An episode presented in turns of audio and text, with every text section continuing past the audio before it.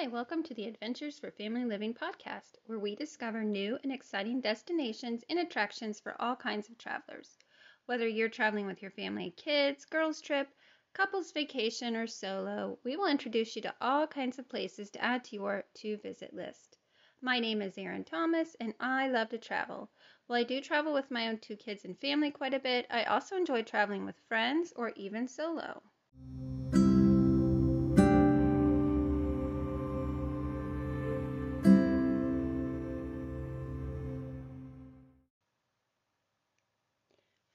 The first man to walk on the moon? If you said Neil Armstrong, you are indeed correct. This awesome feat of human resilience and courage is immortalized in a great museum located in Wapakoneta, Ohio. The Armstrong Air and Space Museum's primary objective is to share the story of Armstrong, detail the space race, and explore current space exploration. The museum itself resembles a dome shaped moon base. Gemini 7 artifacts are housed here, as well as an Apollo 11 space rock.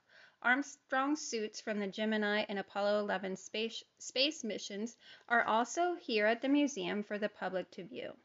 The museum is a wonderful resource to learn more about the race to space. Two full-size aircraft make the museum home. Each of these aircraft were flown by Armstrong himself.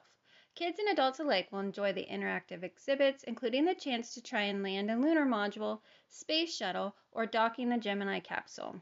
My favorite element of the museum is the movie inside, which is known as the Astro Theater. This encompasses a 56 foot dome, which is the most visible and recognizable part of the museum from the outside. The theater shows a 25 minute video documentary about the Apollo 11 moon landing and the subsequent journey back to Earth.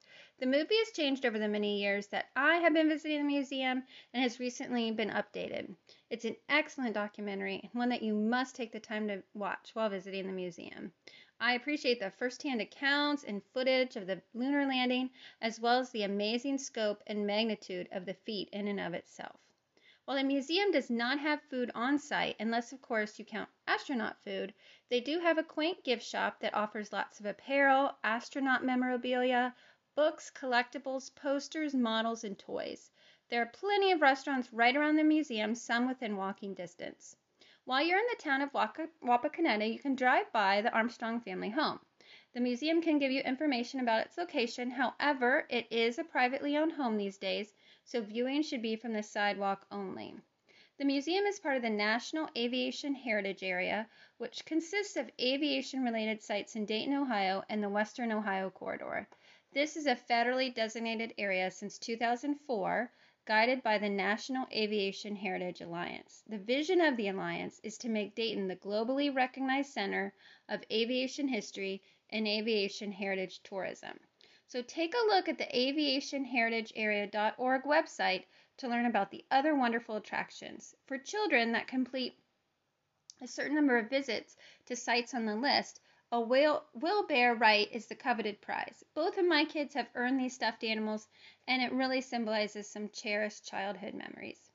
A visit to the Armstrong Air and Space Museum is a great walk back into history, one of the most monumental moments of the 20th century and the highest level of human scientific achievement are on full display at this museum, celebrating the life and accomplishments of Neil Armstrong. Thanks for joining me today, and you can check out adventuresforfamilyliving.com.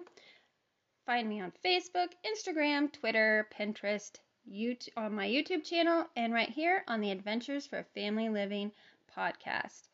Have great travels, and I will see you next time.